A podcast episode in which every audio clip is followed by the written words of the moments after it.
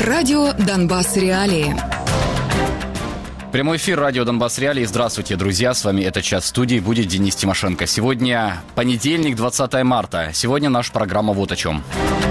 Армия Украины держится в Бахмуте, несмотря на атаки со всех направлений и трассы под огнем.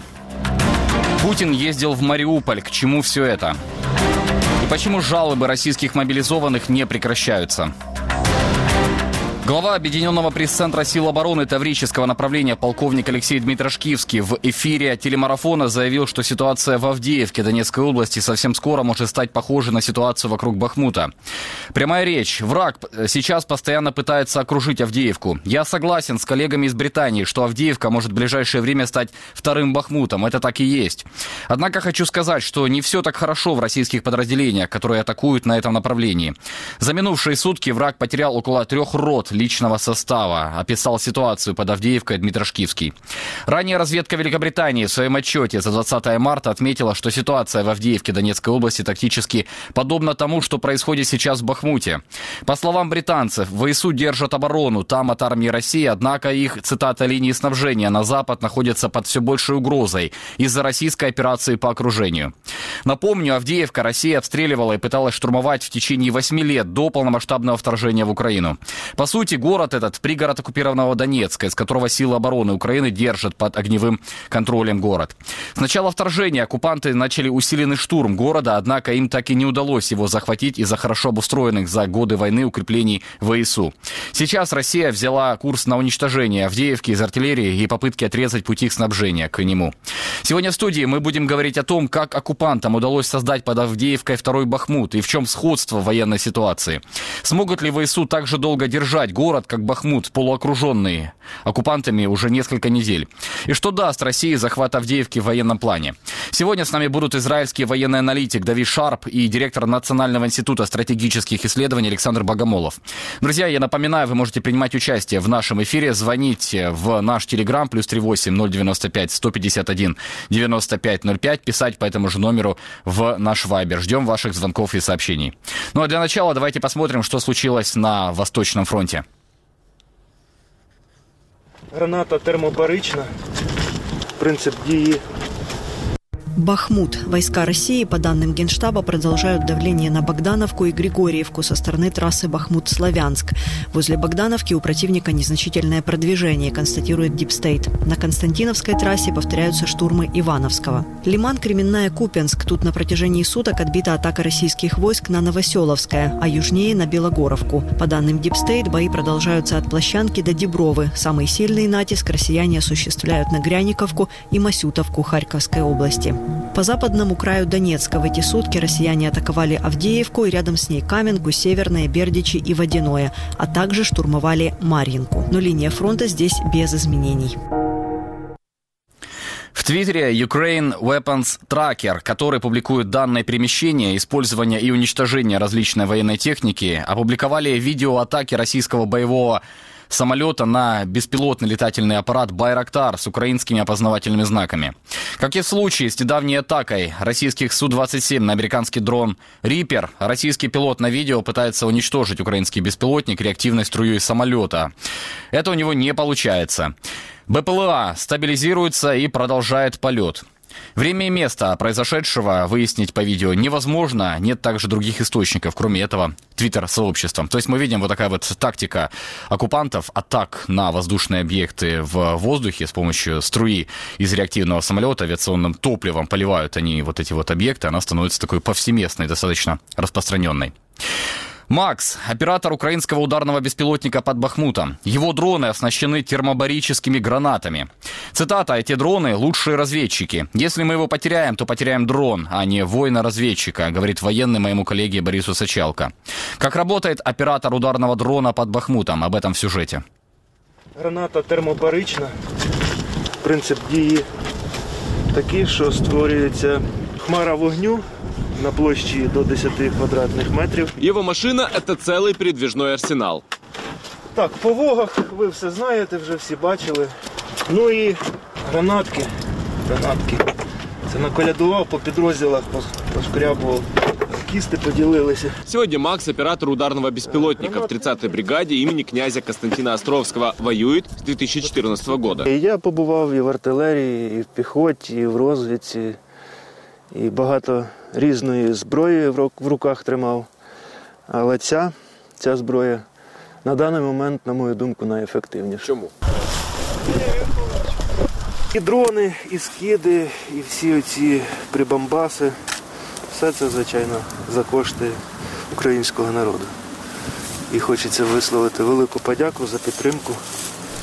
Того, що насправді ці дрони це найкращі розвідники Якщо ми втратимо, то ми втратимо дрон, дрон-розвідник, а не воїна-розвідника. В прошлой, довоенной жизни Макс получил несколько высших образований, но война расставила приоритеты. Сейчас он под Бахмутом. Все свои видео Макс снимает и выкладывает на телеграм-канал. Зачем? Объяснит позже. Ми працюємо на малих висотах, тому нам потрібна пряма видимість противника. Ми спочатку дресируємо орків ефками, щоб вони знали, що коли вони чують дрон, щоб сиділи в норках, могилках і ні в якому разі не стріляли. А тоді вже на малій висоті підходимо і влучно закидаємо термопар. Я можу знищувати на день від одного там, ну, потолок в мене шість орків. Зариваються добре, відразу зариваються. Буває, так перекривають, і там такі підземні города будують, що ти їх і не знайдеш, а вони там є. Это поселок Часовьяр, совсем недалеко от Бахмута. Если в Бахмуте уже давно достаточно немного людей, то Часовьяр до последнего был достаточно густонаселенным пунктом. Но каждый раз, когда я сюда приезжаю, здесь становится все меньше и меньше людей. А также здесь становится все громче и громче. История о том, куда и как прилетало, здесь есть у каждого местного. Вон сарай разрушен, это все свежее. Вчера тут было нормально. Вот. А, я понял. По стеклу, видишь, бачок по стеклу, порас...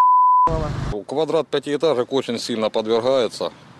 Пострадали дома, именно прямые попадания в дома. Ну, я не знаю, где.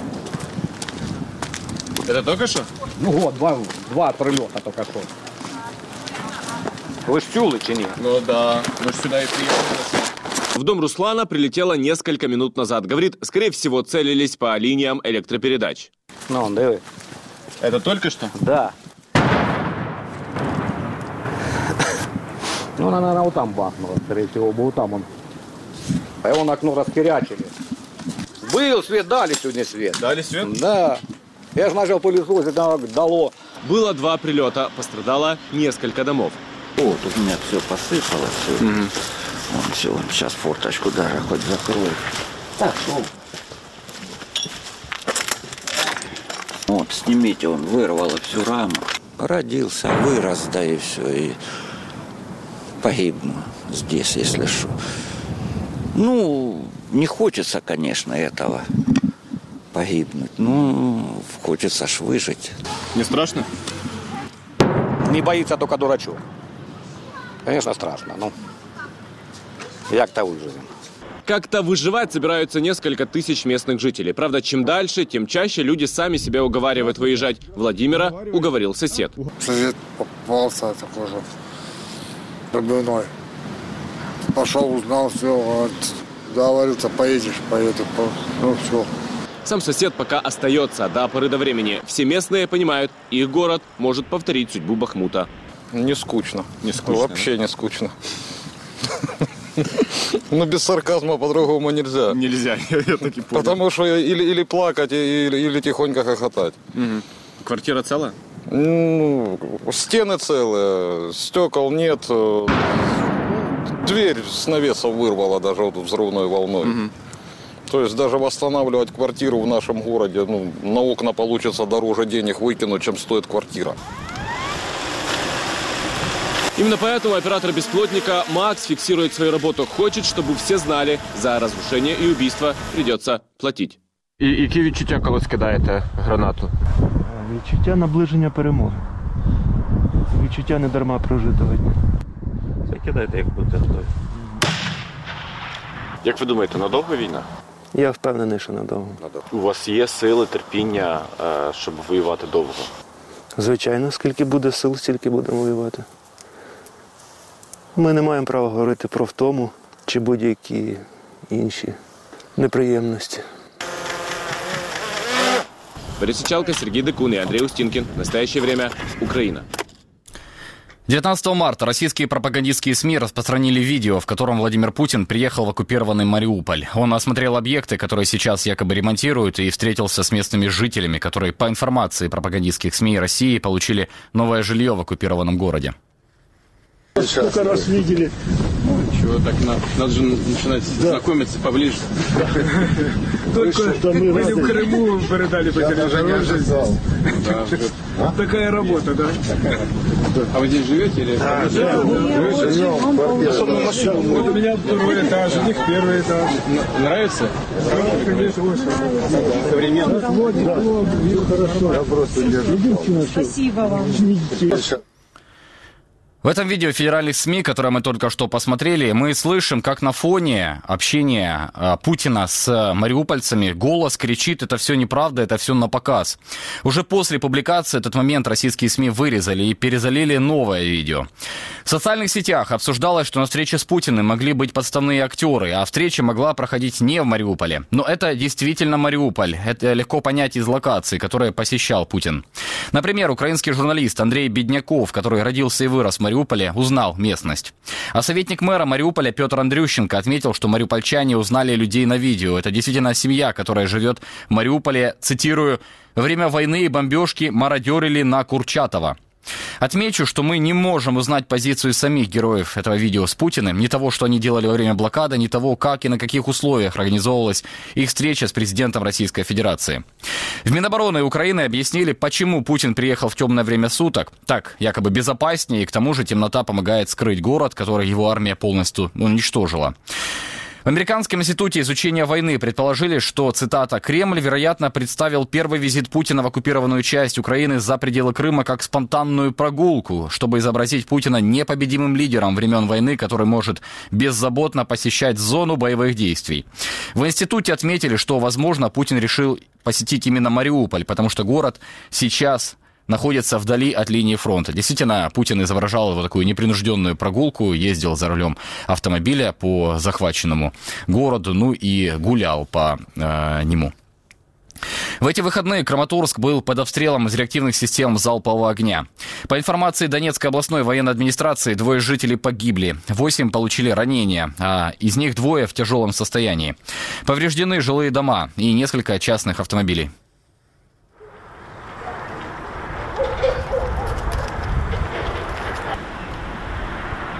Я с работы приехала домой, мне позвонили, сказали, приедьте, заберите вещи. Это моя тетя, родная.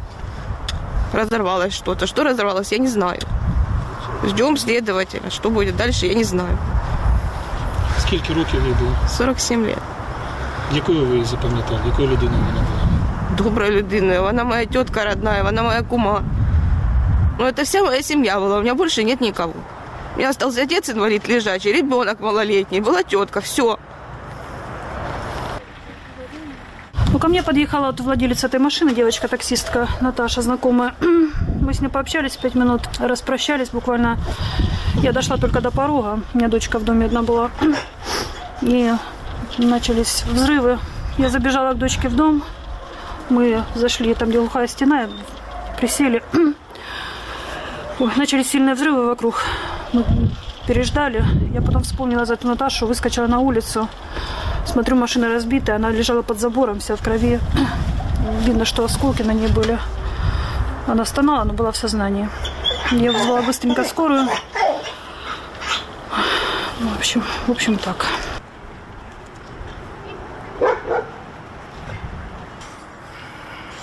Вон, дивіться, що русський мир робить. Прилетіло, дуже багато було зривів. З дитиною на пол упали, лежали, поки все закінчиться. А вийшло оце таке було. Сусіди постраждали двоє, жінка та мужчина. Ну, скоро забрала. Щас. Ви живі хоч? Та слава Богу, живі. Ну, це не передати словами, то, що тут произошло. Скільки воронок ви кажете? Ну, сапери насчитали більше семи.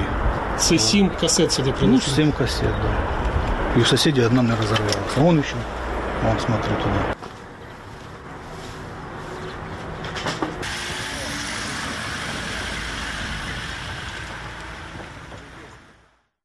С нами на связи автор этого сюжета Сергей Горбатенко. Сережа, здравствуй. Привет, Денис. Сергей, вот этот обстрел, результаты которого мы сейчас видели на экранах, с, э, очевидно, велся кассетными боеприпасами «Урагана». Это уже что такое? Влияние Бахмутского фронта. Я так понимаю, сейчас от Краматорска, где состоялся этот обстрел, уже 20 километров до мест боев непосредственно. Еще в январе, когда вооруженные силы Украины боролись за Солидар, россияне не могли подойти ближе, чем на 30 километров. Да, действительно, это РСЗО, и в субботу, когда я услышал характерные звуки прилетов и как будто петарды рвутся, рвались кассеты, я себя прям таки почувствовал, э, как летом в Славянске. То есть, когда российские войска подошли к Славянску сразу с нескольких сторон на расстояние залпа из э, ураганов, вот тогда город постоянно обстреливали кассетами. И в Краматорске это, вот, по моим наблюдениям, чуть ли не первый раз за этот год полномасштабного вторжения российская армия обстреляла город именно РСЗО, из РСЗО. Это очень страшная штука, очень много поражающих элементов. Вот если посмотреть, то, казалось бы, разрушения небольшие, но тем не менее их очень много. И вот красный автомобиль, который вы видели на видео, осколки вскрыли как консервную банку, и более того, рядом с этим автомобилем находилась женщина, она в больнице. Вот. И если посмотреть на карту Deep State, можно увидеть, что российские войска со стороны Бахмута подошли состояние залпа а, а, из ураганов не только Краматорску, но и к Славянску. И, по моему мнению, в субботу это была а, такая манифестация, что, мол, смотрите, готовьтесь, скоро у вас будет повторение того, что было в Славянске летом. Ведь, по сути, в месте обстрела субботнего нет никаких абсолютно стратегических объектов. А, там просто жилые дома частные и парк. И вот одна из мирных жительниц погибла именно в парке. То есть парк, там нет ничего, кроме лавоч, лавочек, деревьев и ландшафтного дизайна. Сережа, твои прогнозы по Константиновке, она еще ближе чем к линии фронта, чем Краматорск, о котором мы сейчас говорили, около 10-15 километров, да, я так понимаю, сейчас оккупантам до Константиновки? Какие могут быть прогнозы? Там повторяется та же история, которая до этого была в Луганской области, с Северодонецком, потом с Лисичанском, потом э, с Изюмом, с селами вокруг Славянска. Чем ближе российские войска подходят к населенным пунктам, тем больше разрушений и тем больше жертв в этих городах, селах и поселках.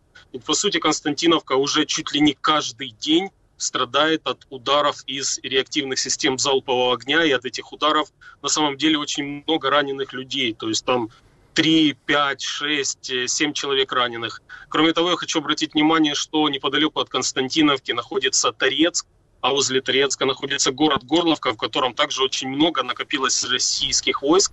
Если российские войска решат, например, ударить по Торецку, и если вдруг у них это получится, то Константиновка окажется под ударом не только со стороны Бахмута, но еще со стороны Торецка.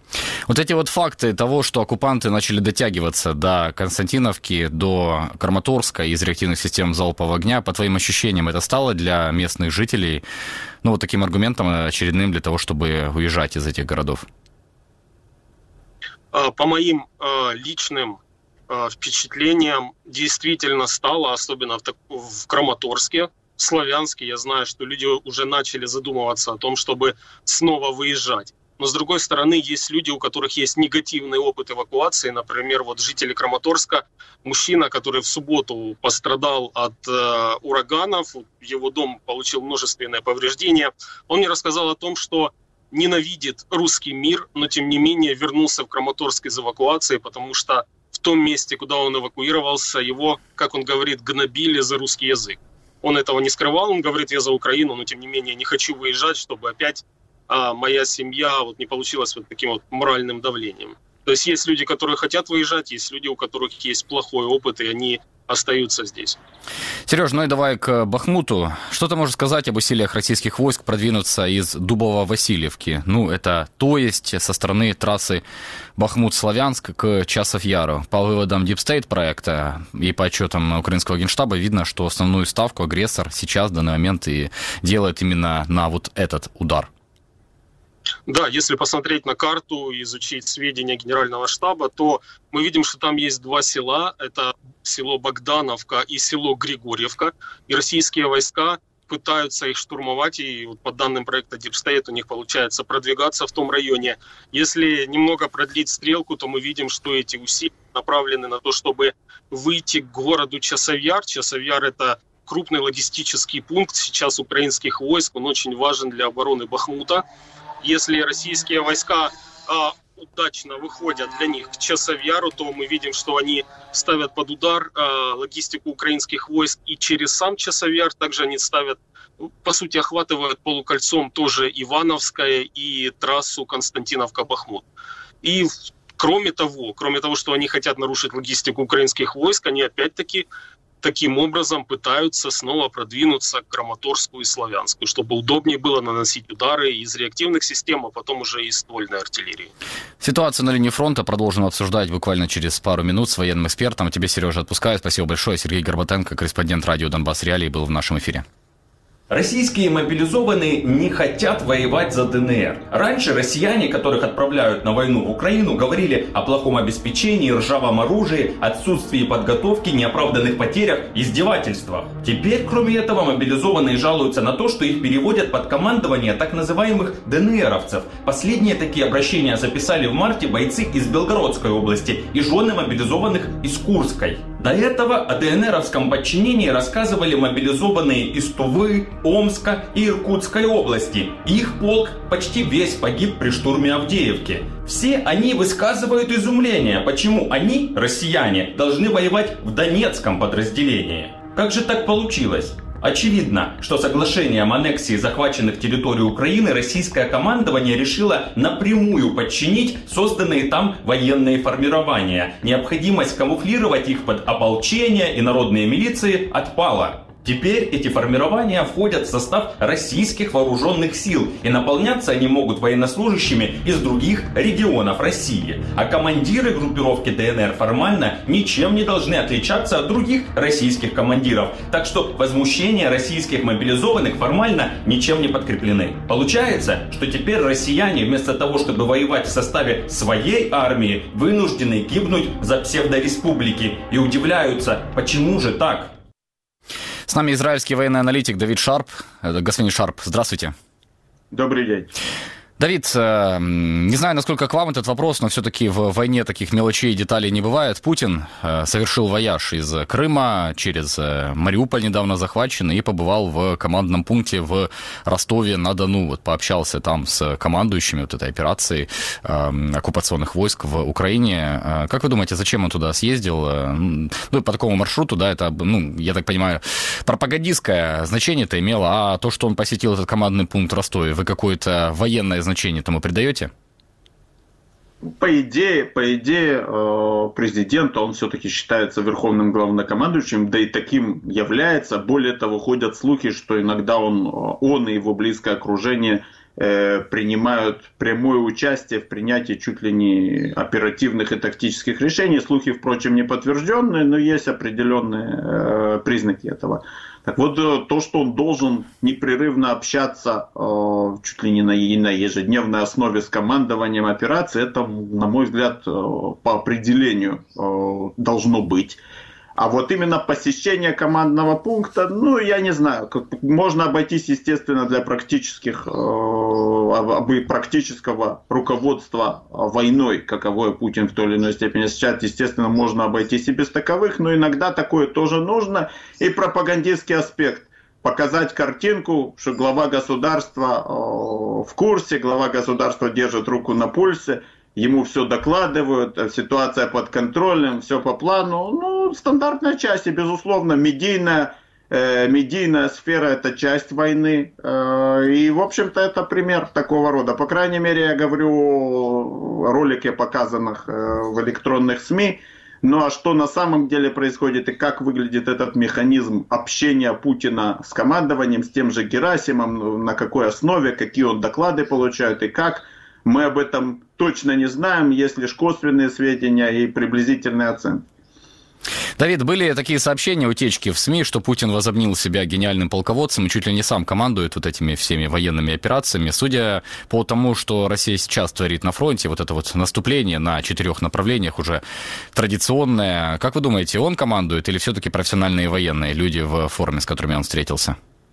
Ну, командуют, командуют, э, безусловно, профессиональные военные, но политическое руководство навязывает те или иные те или иные э, какие-то стратегии, ну, я бы, я бы это назвал задачи, естественно. И это, в общем-то, тоже понятно. В любой стране политическое руководство ставит задачи. Однако тут в случае с Путиным явно есть перекос э, с Кремлем. И почему я могу этот вывод однозначно сделать? Собственно, когда операция начиналась, проще всего судить операцию, когда войну, Россия начала войну, Э, Россия исходила из абсолютно России, а по сути Кремль исходили из абсолютно ложных предпосылок э, как в военном, так и в политическом плане. Но это была и оценка абсолютно не, нереальная, не связанная с реальностью, оценка о, того, что, что их ждет в Украине. Я имею в виду сопротивление как украинской армии, так и отношения украинского населения, так и, собственно, явная переоценка собственных вооруженных сил.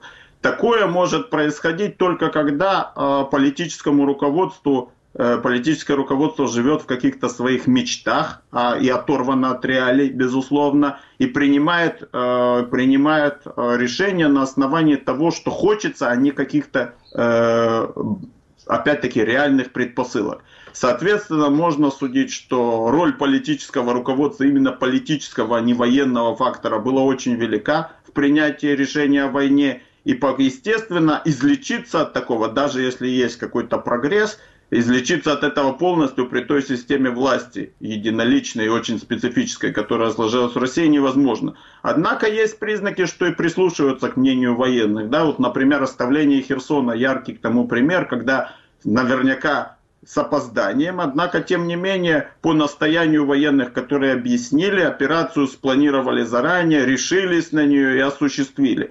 То есть нельзя говорить о том, что полностью э, потерян здравый смысл и вопреки рекомендациям военных действует э, политическое руководство, то бишь сам Путин. Однако, естественно, роль здесь явно баланс, если сравнивать с какими-нибудь западными государствами, баланс э, во влиянии политиков на непосредственно тактические оперативные решения политики, я имею в виду конкретно Путина, он явно выше и явно носит нездоровый характер, по крайней мере, в начале войны это было особенно ярко заметно. Проект Deep State постоянно обновляет карту боевых действий уже в черте города Бахмута. Я попрошу редакторов показать карту от Американского института изучения войны. Там э, э, тоже не очень такая простая ситуация сейчас складывается, но уже видно по этой карте, что бои идут непосредственно в городской черте. Это городские бои. Э, и попрошу вот сейчас найти, показать эту карту и вас прокомментировать, э, э Давид, насколько сложная ситуация на данном этапе, вот э, по состоянию на 20 марта для украинских защитников в Бахмуте. Потому что, ну, судя по карте, там э, чудо сейчас совершают силы обороны, удерживая, продолжая удерживать город, фактически окруженные со всех сторон. Ну и трассы вот эти вот, они под огневым контролем. Это, ну, можно судить, да, поэтому по карте. Э, важно отметить, важно отметить, что Институт изучения войны, он не является источником информации, они всего лишь базируются на российских и украинских источниках, которые позволяют сделать геолокацию. Э, поэтому все эти карты, конечно, они не до конца точны, но дают общее представление о ситуации. Ситуация очень тяжелая. Э, украинские войска в Бахмуте находятся э, на таком, надо сказать, очень под большим риском настоящего серьезного оперативного окружения. Под оперативным окружением я понимаю, когда нет физического кольца, но а, перерезаны или под очень сильным огневым влиянием находятся пути сообщения с группировкой, то есть, естественно, для, а это важно для, и для маневра, и для переброски подкреплений, снабжения, эвакуации раненых и так далее. А, более того, существует, в принципе, риск полного окружения. И именно поэтому ведутся э, разговоры и обсуждения активно, является ли э, оборона Бахмута в нынешней ситуации целесообразной. И это, безусловно, на каждый текущий момент должно взвешивать украинское командование. Я имею в виду целесообразность с военной точки зрения. Есть, конечно же, и политическая. Но, на мой взгляд, на данном этапе вот, э, битвы за город э, политическая, а именно вот то, должна отойти на второй план по той простой причине, что город обороняли очень и очень долго, противник понес тяжелейшие потери, и обвинить кого-то в том, что, мол, сдается украинская, украинский город и земля оставляется без должного сопротивления, ни в коем случае э, не будет возможным. Поэтому целесообразность военная, и в, а в ее главе э, стоит вот этот самый риск. Риск попасть в окружение или в оперативное окружение, и тогда придется отступать с очень, возможно, серьезными последствиями. Эта целесообразность должна стоять э, во главе угла э, приоритетов украинского командования каждую секунду буквально в эти дни. Плюс 38 095 151 95 05. Напомню, номер прямого эфира. Писать вы можете в Viber и звонить в Telegram. С нами израильский военный аналитик Давид Шарп. Давид, а мы сейчас видим по карте боевых действий, что оккупанты рвутся к часовому яру, да, то есть они сейчас не можно сделать вывод, э, приостановили или не так уж сильно и стараются, или стараются, но не всеми силами именно окружить Бахмут, а сейчас они продолжают двигаться дальше, как будто никакого Бахмута не существует, да, и рвутся к этому часовому яру, ну а дальше, я так понимаю, цель это Константиновка и Славянск. Как вы вот, э, вот эту тактику э, опишете?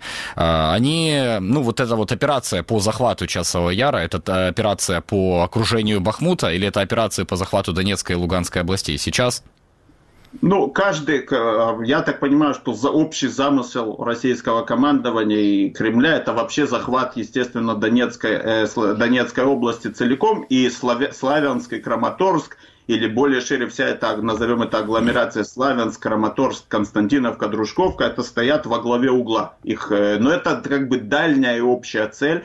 А к такой цели э, надо продвигаться маленькими шажками, ну насколько это позволяет ситуация. И вот здесь надо, Бахмут является одним из э, достаточно важных этапов вот этих пошаговых попыток Российской Федерации продвинуться к главной цели.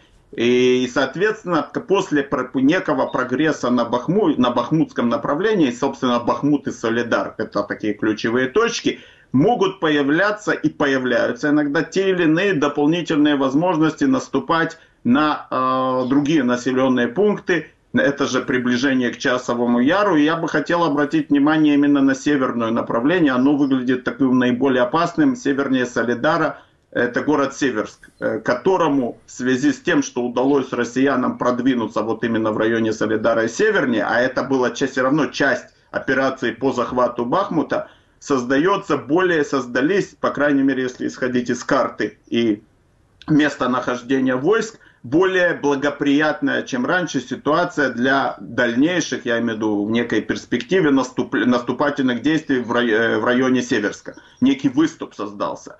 То есть мы говорим еще раз, подводя итоги, это пошаговая тактика, где-то добиться хотя бы мелкого успеха, это важно и в военном плане, и в э, плане э, пропагандистском в том числе. Наконец, это изматывает резерв, это заставляет Украину бросать резервы в бой, то есть ведет к потерям у украинцев и, по идее, снижает наступательный потенциал Украины на будущее. Ну и, наконец, когда есть какое-то продвижение в одном месте, может открыться какая-то перспектива поблизости дополнительная, случайно можно или не случайно можно надеяться на какой-нибудь коллапс обороны в том или ином участке. Но это я так просто прикидываю, что они думают. Но пошаговость на лицо и попытки, попытка добиться прогресса хотя бы потихоньку, когда не можешь это сделать быстро, другого выхода нет. Еще один кирпичик вот этой российской стратегии – это Авдеевка. Глава Объединенного пресс-центра сил обороны Таврического направления полковник Алексей Дмитрошкивский в эфире телемарафона заявил, что ситуация в Авдеевке Донецкой области совсем скоро может э, стать похожей на ситуацию вокруг Бахмута. Цитата «Враг сейчас постоянно пытается окружить Авдеевку. Я согласен с коллегами из Британии, что Авдеевка может в ближайшее время стать вторым Бахмутом. Это так и есть.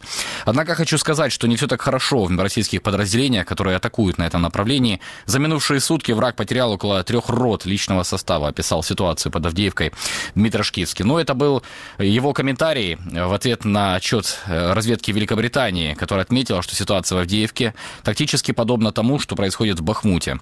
По словам британцев, ВСУ держат оборону там от армии России, однако их, цитата, линии снабжения на запад находятся под все большей угрозой из-за российской операции по окружению. Давид, насколько вам напоминает ситуация сейчас нынешняя тактическая вокруг Авдеевки, ситуацию под Бахмутом? Что общего, что э, отличного, да? Ну и мы видим сейчас, как несколько месяцев Украина геро- героически удерживает Бахмут. Авдеевку также сможет удерживать, если будет подобное, но она уже сейчас, да, э, такая очень похожая карта вокруг боев вокруг Авдеевки, там уже полуокружение. Э, Авдеевка, в отличие от Бахмута, Авдеевка э, была на, практически на линии фронта с самого начала войны. В э, самая ранняя точка отчета битвы за Бахмут это, допустим, начало мая, а есть и такие расклады, когда можно говорить об августе. В отличие от Бахмута, Авдеевка была очень неплохо подготовлена к обороне изначально и находилась на, в эпицентре боевых действий с самого начала. Но на сегодняшний момент, на сегодняшний момент э, определенное сходство появилось, и оно заключается в том, что вот этой вот тактикой продавливания, в том числе благодаря длительного, за счет огромных потерь, огромных буквально, э, России удается создать угрозу, если не в лоб, то с флангов, э, что, соответственно, приводит к той самой угрозе оперативного окружения, о которой мы говорили. И вот здесь появляется такое же определенное сходство – и когда эта угроза оперативного окружения явственна уже совсем, то тогда уже могут и возникать вопросы о целесообразности дальнейшей обороны. Э, здесь опять-таки важно отметить, что эта российская тактика продавливания, она, э, за нее приходится платить России очень огромную цену, причем в том числе, видимо, чуть ли не на стратегическом уровне. То, что ты можешь взять иногда огромными усилиями небольшой разрушенный город – Э, небольшой площадью э, лишает тебя возможности э, даже теоретической, например, на успешные оборонительные действия на других направлениях или успешное развитие каких-то наступательных действий. Тем не менее, это имеет место быть, и да, да, Авдеевка сейчас в более угрожающем положении, чем раньше. Будет видно, какие, какие шаги предпримет украинское командование. Это, кстати, касается и Бахмута. Если попытаются изменить ситуацию той или иной контратакой, Э, чтобы отбросить вот эти вот клещи, которые э, а, угрожают окружением, то это одно, это изменение ситуации. Если же исходное положение остается, и, и Россия продолжает давить но вот, вот исходя из нынешних, э, из нынешнего то, что уже образовалось на данный момент, то опасность увеличивается и риски возрастают. Соответственно, э, и соответственно все карты э, на руках украинского командования, когда целесообразно, какие действия целесообразно предпринять, усилить ли оборону, может быть на каком-то этапе даже оставить город, э, или же предпринять контратаки, но безусловно опасность становится выше, опасность в первую очередь связанная с разными типами, будь то оперативное окружение или риск окружения полного. Контрнаступление. ВСУ. У ВСУ есть только одна попытка провести масштабное наступление в этом году. Об этом заявил э, недавно избранный президент Чехии Петр Павел. По его словам, западная военная помощь имеет границы, а Украина имеет, не, имеет ограниченные людские ресурсы. Кроме этого, на следующем году состоятся президентские выборы в США, что может отвлечь Вашингтон от военных проблем Украины. Ну, подтягивается вот военная техника, обещанная э, от западных партнеров в Украину. Э, танки уже первые поступили. Э, появилась вот бронированная ремонтная эвакуационная машина Берген Панцер 3 от Канады. Это новая помощь вооруженным силам Украины. Постоянно объявляют о новых пакетах вот этой вот э, помощи, новых единицах. Давид, а вы согласны, что это правда, что действительно будет только одна попытка вот в этом году, а дальше все будет под очень большим вопросом? Э, безусловно, немало логики, немало в логике в том, что говорит э, президент Чехии, он, кстати, профессиональный военный, есть, однако он исходит из э, специфических предпосылок, которые не являются и бесспорными тоже. Надо понимать, что наступление, тем более он исходит, например, из предпосылки, что будет одна большая наступательная операция – Однако, например, в прошлом году Украина пока запровела э, две, а можно сказать, или три наступательных операции, таких достаточно крупных. Я имею в виду Балаклея и Изюм, почти параллельно с ней Лиман, но это все-таки была несколько иная. И, наконец, параллельно шла Херсонская наступательная операция, которая, впрочем, кончилась выдавливанием российской армии с э, правобережья. Так вот, это пример того, что операции может быть не одна, и они могут быть все-таки последовательны. Однако он подразумевает следующий момент, что эм, для э, наступления Украина и западные союзники очень долго, очень серьезно готовят те или иные ресурсы. То есть это в первую очередь поставка техники, которая идет сейчас с января и по эти дни идет, ну, можно сказать, даже потоком. И главное, не просто поставка техники, это подготовка резервов. Это или переподготовка уже э, действующих кадровых частей на вот эту технику и э, новичков, что называется, создание новых подразделений, их э, и, и, и обеспечение того, чтобы они были боеспособны. Так вот, если, э, даже если в случае успешного масштабного наступления возможность продолжать его бесконечно, да, если нет коллапса обороны противника, но и будем предсказать, что нет коллапса полного, да, тогда можно э, как прогулку устроить. Так вот, если нет полного коллапса, то тогда даже успешное наступление приводит к серьезной трате ресурсов. То есть это и потери в живой силе и технике, это расход боеприпасов, это износ техники. То есть даже у успешного наступления есть, естественно, свои рамки. Теперь, если, как предполагает президент Чехии, вернее, не как предполагает, а как просто расписывает, то если оно очень неудачное, то ситуация, естественно, резко ухудшается. Быстро повторить большое наступление после откровенной неудачи сложно по всем причинам. То есть, во-первых, нужно извлечь уроки.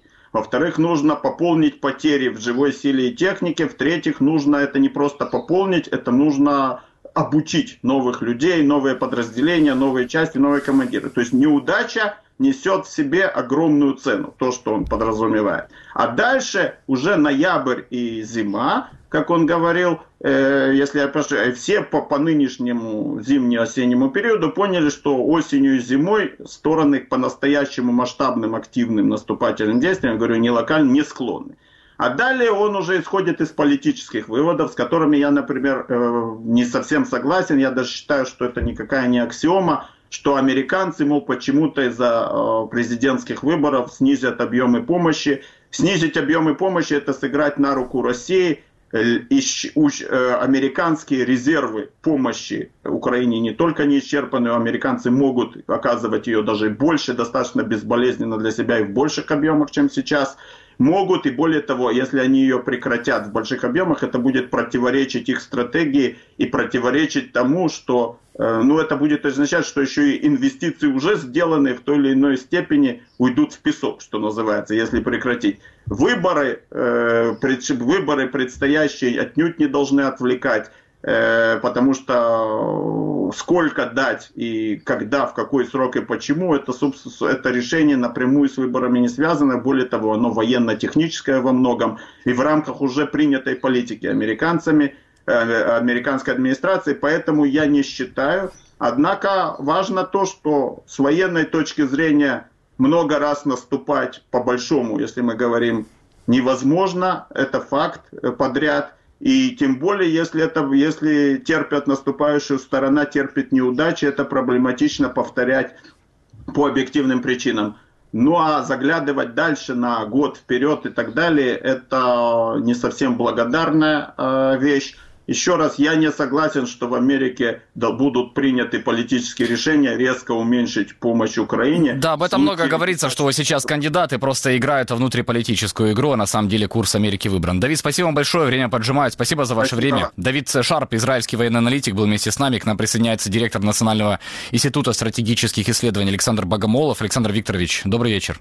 Добрый вечер. Спасибо, что подождали. Ну, приехал, э, прибыл лидер Китая Си Цзиньпинь в Москву. Вот они уже на камеру с Путиным пообщались. Накануне обменялись они статьями. В... Путин написал колонку в Женьминь Жибао, а Си Цзиньпинь в российскую газету. Я вот процитирую э, китайского лидера. Цитата. «С начала прошлого года наблюдается тотальное обострение украинского кризиса. Китай на основе самой сути происходящего неизменно занимает объективную и беспристрастную позицию, прилагает активные усилия к содействию содействию примирению и мирным переговорам.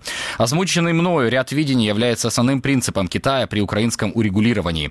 Речь идет, в частности, о необходимости придерживаться целей и принципов Устава ООН, уважать э, резонные озабоченности всех государств в области безопасности, поддерживать все усилия, направленные на мирное урегулирование украинского кризиса и обеспечивать стабильность глобальных цепочек э, производства и поставок. Э, Александр Викторович, ну как-то вы читаешь как по-русски, да, а как на китайском, ну очень расплывчатые ну, да, формулировки. Да. Расскажите нам, пожалуйста, вы ожидаете каких-то конкретных шагов от Китая вот после разговора с Путиным, да, завтра будет официальная уже церемония, какие-то переговоры, ну а потом же Дзиньпин Зеленским поговорит. Э, что-то конкретное о Китае да, продвинет, как вы думаете? Э, нет, ну здесь ничего революционного в наших, скажем, интересах ожидать не приходится совершенно. И э, Китай таким образом заявляет э, о своей глобальной роли. Э, Китай снова повторяет принципы своей внешней политики, такие очень как бы общие принципы уважения к уставу ООН, там, к суверенитету, территориальной целостности и так далее. То есть все эти вещи, они вроде бы позитивные. Но ожидать каких-то конкретных шагов, конечно же, не приходится. Для Китая проблема, то есть вот сейчас, в принципе, скажем так, ситуация в мире сложилась таким образом, что российско-украинская война – это центральное событие на протяжении последнего года. Что в этом случае должен сделать Китай как государство, которое претендует на мировое лидерство? Да? Визит – это важное событие, конечно, важное, знаковое, важный такой инструмент, скажем так. И куда бы мог поехать еще как не в Москву э, Си Цзиньпинь, не в Вашингтон же, и навряд ли в Украину. Правильно? Поэтому он поехал в Москву.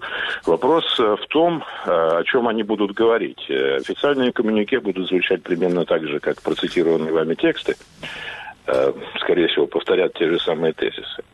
А вот о чем конкретно они будут говорить, мы узнаем по дальнейшим событиям. Тут интрига сохраняется. Э, есть боязнь, и, в принципе, Китай при желании мог бы сыграть э, роль Джокера в этой игре и окончательно подорвать наши позиции, предоставив России, скажем, вооружение. Я думаю, что это большой объем или решительную какую-то технику, скажем, летальную. Но я думаю, что этого ожидать навряд ли приходится. Именно те озвученные ранее тезисы и те 12 тезисов политических, которые до этого Китай провозгласил, там следует обратить внимание на моменты такие, которые вроде бы не совсем прямо связаны с непосредственно театром военных действий и ситуацией сейчас на фронте. В частности, Китай очень жестко целыми двумя пунктами подчеркнул, что он против использования ядерного оружия он против использования. Это то, чем вообще козыряла до сих пор Россия. Это тот потенциал единственный, который всех пугает, э, в том числе вызывает опасения наших западных э, партнеров. То есть Китай тут рисует, и, кстати, там два пункта по поводу э, ядерки, там еще один пункт по поводу намек на то, что не следует использовать ядерные объекты гражданского предназначения атомной станции. Их тоже надо беречь. В этих 12 пунктах Китай не променул обратить на это внимание. Это означает, что он фактически нарисовал красную черту перед российским э, руководством, что они могут, на что они могут рассчитывать. В этих э, сложных, он, кстати, очень интересно, Китай тоже в своем этом последнем коммюнике намекнул на сложную историю взаимоотношений между Россией и Китаем на протяжении последних 70 лет. Там так интересно сказано. Mm-hmm. Почему 70, хотя история, конечно, гораздо, гораздо глубже. Это означает, что Китай пока по крайней мере, в отличие руководства китайское, в отличие от общественного мнения, от китайских э, каких-то ученых и политиков такого мелкого уровня, которые тоже периодически можно слышать их голоса, он как бы выносит за скобки предыдущую имперскую историю России и историю так называемых несправедливых договоров, в результате которых Россия э, получила себе территории внешней Манчжурии, которые сейчас называют Приморским, Приморским краем и Преамурьем которые Китай никогда не отказывался от того, чтобы считать своими историческими землями. Сейчас Китай готов говорить о 70 годах, но сложных годах этой истории, намекая на то, что они могут усложниться, но он хотел бы сохранить хорошие взаимоотношения с Россией. Почему хочет Китай их сохранить? Китай э, не заинтересован в поражении России. У Китая есть интерес к России материальный. Китай по-прежнему продолжает пользоваться российскими и нуждаться в России как источники военных технологий, ну и, кроме того, сырьевой базы, конечно. Эти все вещи остались, они никуда не уходят, заменять их ничем другим Китай не может. Но, что очень важно, Китаю явно не нравится, и это очевидно становится, что не нравится, во-первых, идет переоценка очень большая внутри Китая сейчас в отношении России. Э, э, уже китайцы точно так же, как и прочие все Э, хотя это не так очевидно для нас, потому что мнение экспертов военных, в том числе военных, э, экспертов в области военной промышленности, скажем, которые на Западе живут, их как бы с ними, с этими мнениями нетрудно познакомиться. С китайскими аналогичными студиями трудно познакомиться, но в принципе там и было, потому что страна, конечно, очень закрытая в этом отношении, но тем не менее переоценка идет, и видно становится, что Россия далеко не настолько ее потенциал не настолько силен, как она хотела mm-hmm. это показать. Э, при этом Китай будет пытаться лавировать, э, пытаться балансировать таким образом, чтобы избежать рисков и, э, возможно, как-то повлиять на действительно на замораживание конфликта. Китай, очевидно, не более был бы заинтересован в варианте замораживания. Господин Богомолов, вы вот сказали, что Китай может сыграть роль такого Джокера, да, ну и не заинтересован Си в падении режима Путина. Такой удобный автократический режим под боком, управляемый достаточно, зависимый, можно покупать по дешевке энергоресурсы. А если там начнется что-то, да, то это риск для Китая. А если действительно что-то начнется, но вот готовит Украина контрнаступление, и не исключено, что зайдет и на территорию Крыма. Многие эксперты говорят, что а, заход на территорию Крыма это будет конец для Путина, да, ну вот э, Это для него такая сакральная вещь, политический капитал главный. Как поведет себя, э, ну вот, если начнутся какие-то беспорядки в, в России, если под Путина начнет трон шататься и так далее? Как себя Китай поведет в таком случае, как вы думаете? Я думаю, Китай в том числе предупреждает о возможных сценариях подобного рода в общении с Путиным сейчас и обсуждает их. Потому что Китай, конечно, не хотел бы, чтобы в России начался хаос. Китай в принципе не хочет хаоса. Это противоречит политической культуре Китая у них э, ценностью э, являются ну, конфуцианские ценности, к которым они вернулись вот в эту эпоху после Мао Цзэдуна, играют немалую роль, в принципе, в определении и внутренней, и внешней политики. Они хотели бы, чтобы все было гармонично. Поведение России они явно рассматривают, расценивают как варварское. Я немножко фантазирую, но это действительно, скорее всего, так. С точки зрения их э, политической культуры, их ценностных установок, Путин как бы уже какую-то черту преодолел. И вот эта угроза, угроза их беспокоит, конечно, угроза распада России или каких-то таких процессов. Вроде бы тогда можно ставить вопросы о отложенных каких-то претензиях. Но Китай э, это не та страна, не та культура, которая она, это, вернее, та страна и культура, которая всегда хочет действовать наверняка. В данном случае эта ситуация беспокоит Китай именно потому, что она становится все более непредсказуемой. Я думаю, поэтому не случайно этот визит сейчас. Э, добиться какой-то большей предсказуемости и понятности поведения российского партнера Си Цзиньпинь, я думаю, будет стараться сейчас изо всех сил. Александр, э, спасибо вам большое, Александр Викторович. Ну, продолжается вот визит Си Цзиньпиня в Москву. Очень такая интересная ситуация, да, и очень трудную, э, сложную игру ведет сейчас э, Пекин. Время вот этих вот переговоров. После них уже несколько раз сообщали западные СМИ. Си Цзиньпинь пообщается с украинским лидером Владимиром Путиным, о, Владимиром Зеленским, я прошу прощения.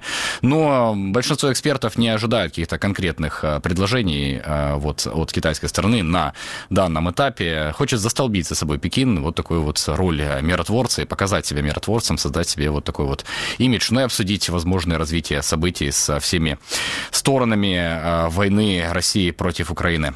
Мы идем дальше. Марина Мирзаева, историк, учитель, туристический гид, волонтер, а теперь военнослужащая 3-й отдельно-штурмовой бригады. Она воюет на Бахмутском направлении. Сама Марина из Боярки под Киевом. В скором времени мир увидит ее книга «Женщины свободы» о роли украинских женщин в АУН и УПА.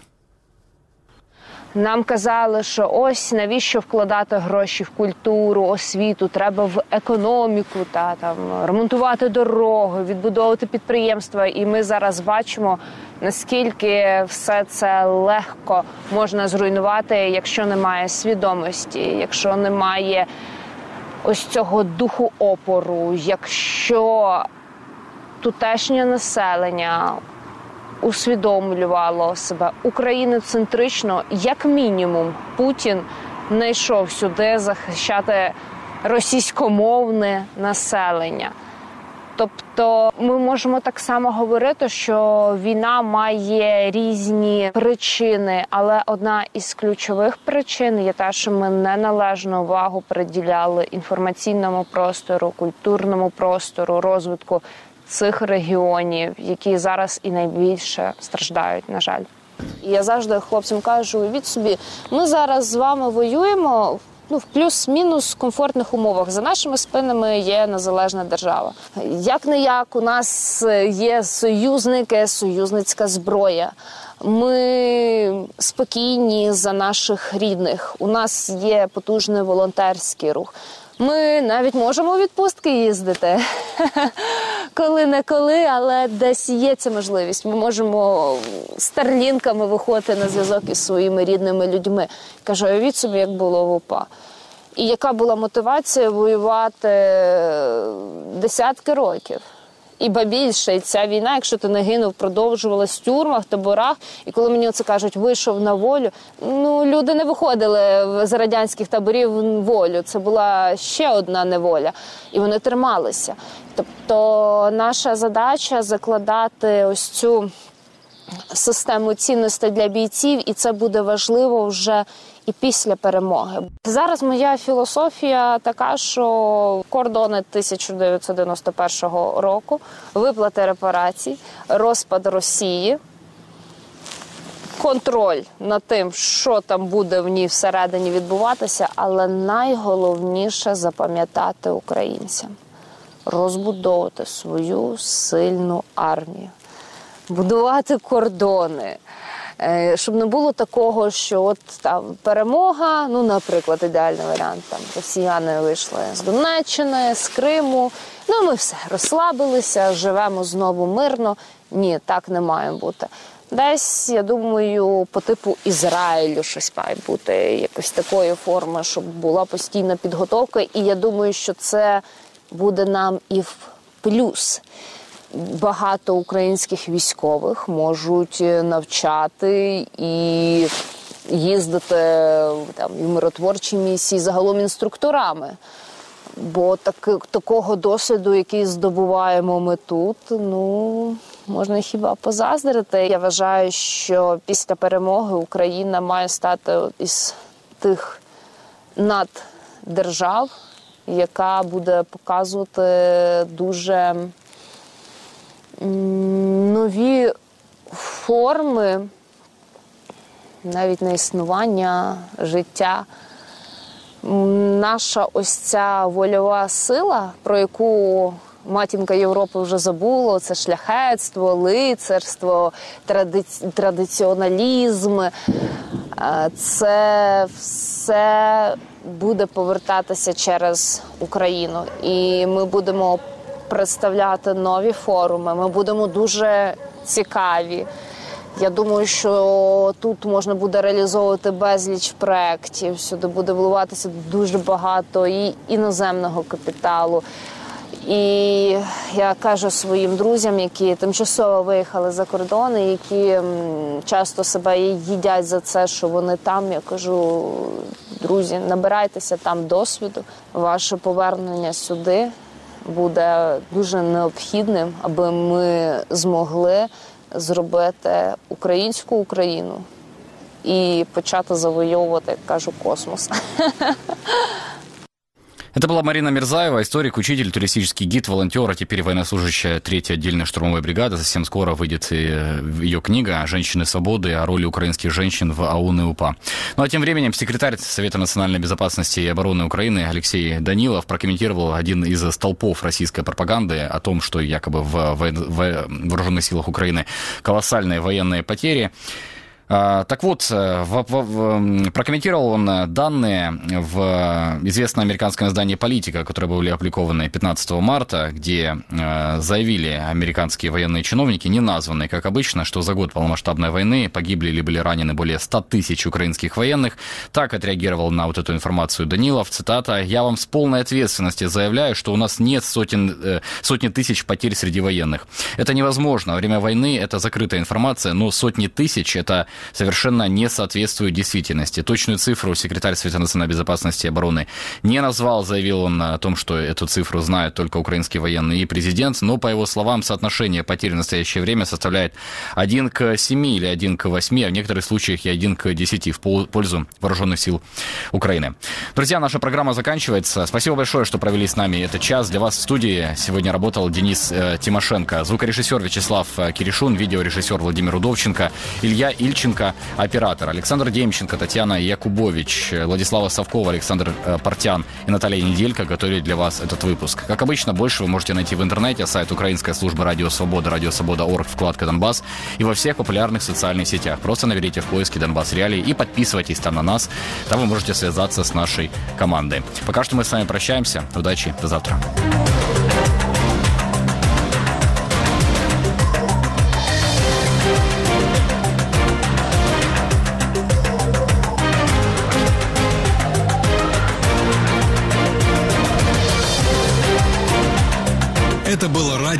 «Донбасс Реалии».